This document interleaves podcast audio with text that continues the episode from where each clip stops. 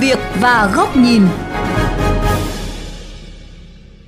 Thưa quý vị và các bạn, nhiều người cao tuổi sau mấy chục năm công hiến với nghề, đến tuổi về hưu, nghỉ ngơi sum vầy cùng con cháu.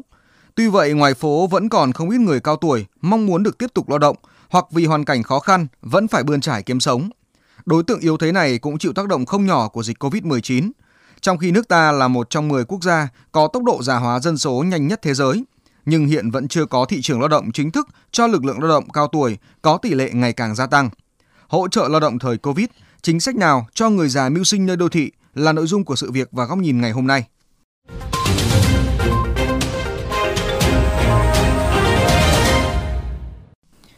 Ông Trình Văn Cả đã bỏ nghề phụ hồ khi đến ngưỡng tuổi 60, sức khỏe sa sút để rời quê Thanh Hóa lên Hà Nội kiếm sống được vài ba năm nay. Nếu không có giãn cách xã hội, sáng sáng ông đeo một chiếc khay nhựa, đủ thứ lặt vặt như là tăm bông, cặp tóc, đi bán dạo khắp phố. Tối về, năm sáu người ngủ chen nhau trong một căn phòng trọ. Hoàn cảnh gia đình khó khăn, nên dù chân đau yếu và chỉ kiếm được vài chục ngàn một ngày, ông vẫn bươn trải tự nuôi mình. Ở nhà thì thọ xây là yếu rồi không làm được. Ở đây ông đi bán cái ờ, tăm cái bông nhẹ nhàng như thế này rồi kiếm ờ, đỏ bữa rồi, được khỏi phải sinh con. Con cái nó nghèo. Cái phần nó cho mình để nó nuôi con. Thì cái dịch này nó rồi nói chung dân làng đối cả mình bán cho ai. Có khách khứa gì đâu mà bán. Quán xa người ta nghỉ thì mình có kiếm được đâu. Không khó để bắt gặp những người cao tuổi làm việc trong thị trường lao động phi chính thức như ông cả ở đô thị, mà ở khu chợ Đồng Xuân có đủ thứ nghề tay chân dành cho lứa tuổi này. Bà dần, người phụ nữ đã qua tuổi trung niên từ lâu, được mệnh danh là lao động khỏe, chạy bê hàng, giao hàng thoăn thoắt giữa các ngóc ngách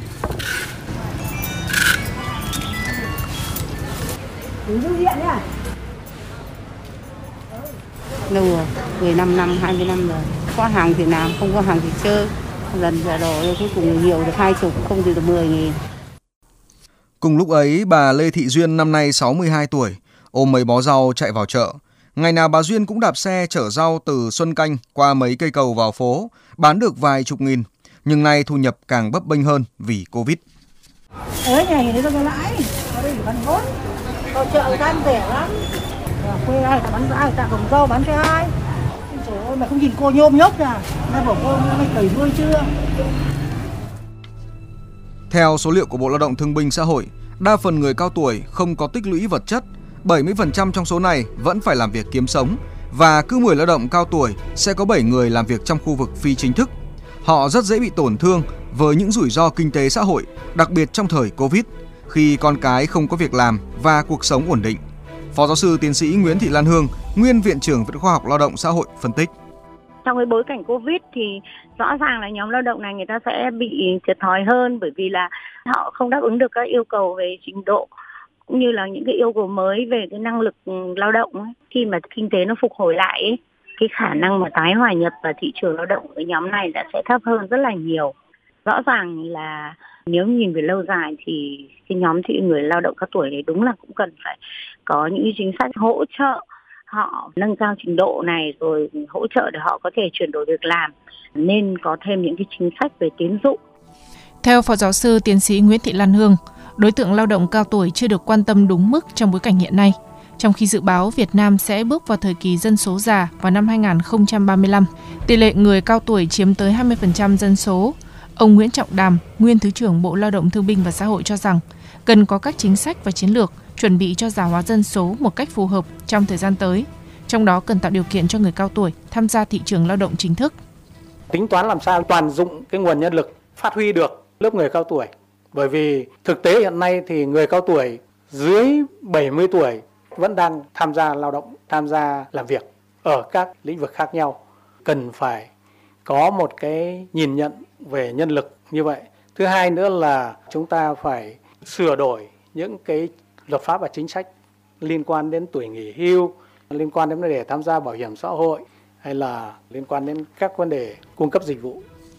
Ông Nguyễn Hòa Bình, Phó Chủ tịch Hội Người Cao Tuổi Việt Nam cho biết, các bên liên quan đang tập trung sửa đổi bổ sung cơ chế chính sách phù hợp với giai đoạn tới. Hội người cao tuổi đang tập trung vào vấn đề nghiên cứu, đề xuất những cái sửa đổi bổ sung ờ, chính sách về luật, ờ, về cơ chế đối với người cao tuổi cho phù hợp với già hóa dân số. Thứ hai nữa là thúc đẩy việc chăm sóc người cao tuổi và phát huy vai trò người cao tuổi trong tình hình hiện nay, thăm rồi giúp đỡ những người cao tuổi có hoàn cảnh khó khăn. Trong khi thị trường lao động dành riêng cho đối tượng này chưa được hình thành, người lao động cao tuổi tiếp tục phải làm những công việc có thu nhập bấp bênh và khó có thể tiếp cận các chính sách an sinh xã hội.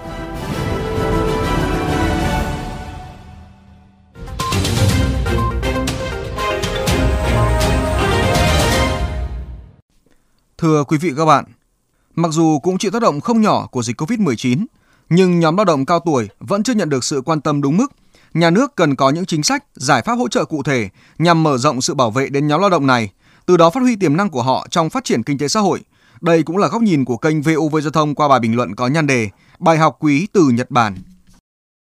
Sau gói an sinh 62.000 tỷ đồng hồi tháng 4 năm ngoái, gói hỗ trợ thứ hai 26.000 tỷ tiếp tục được chính phủ triển khai hỗ trợ cho người lao động và doanh nghiệp bị ảnh hưởng bởi đại dịch.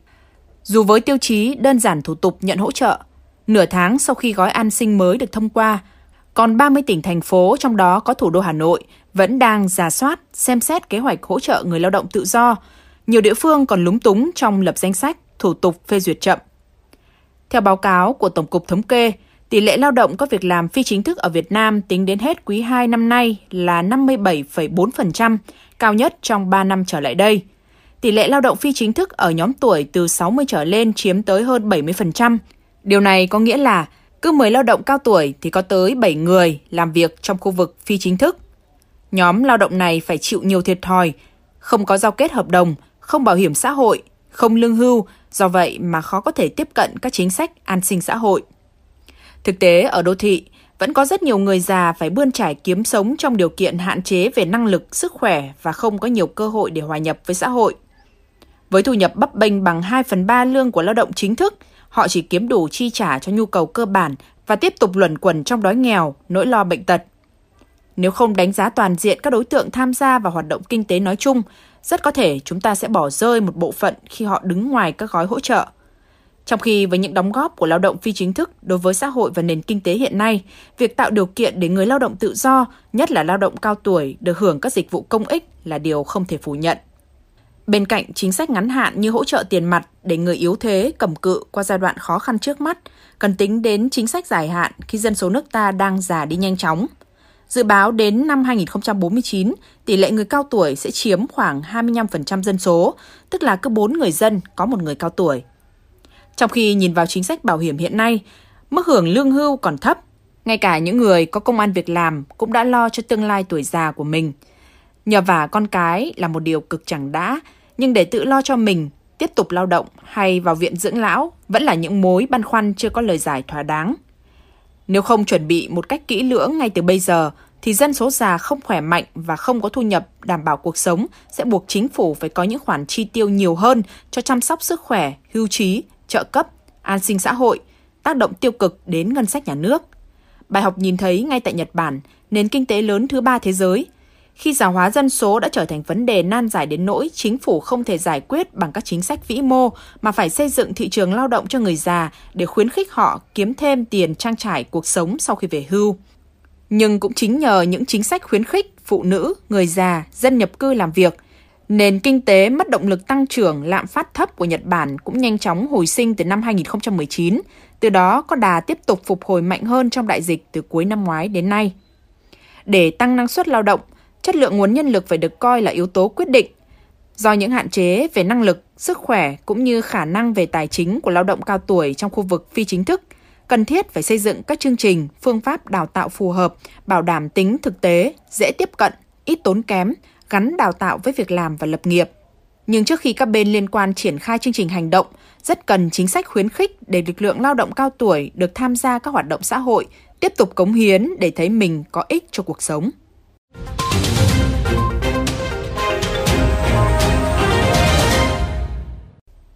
Đến đây, chuyên mục Sự việc và góc nhìn với chủ đề Hỗ trợ lao động thời Covid, chính sách nào cho người già mưu sinh nơi đô thị cũng xin được khép lại. Quý vị và các bạn có thể xem lại nội dung này trên vovgiao thông.vn, nghe qua ứng dụng Spotify, Apple Podcast trên iOS hoặc Google Podcast trên hệ điều hành Android. Cảm ơn quý vị và các bạn đã chú ý lắng nghe.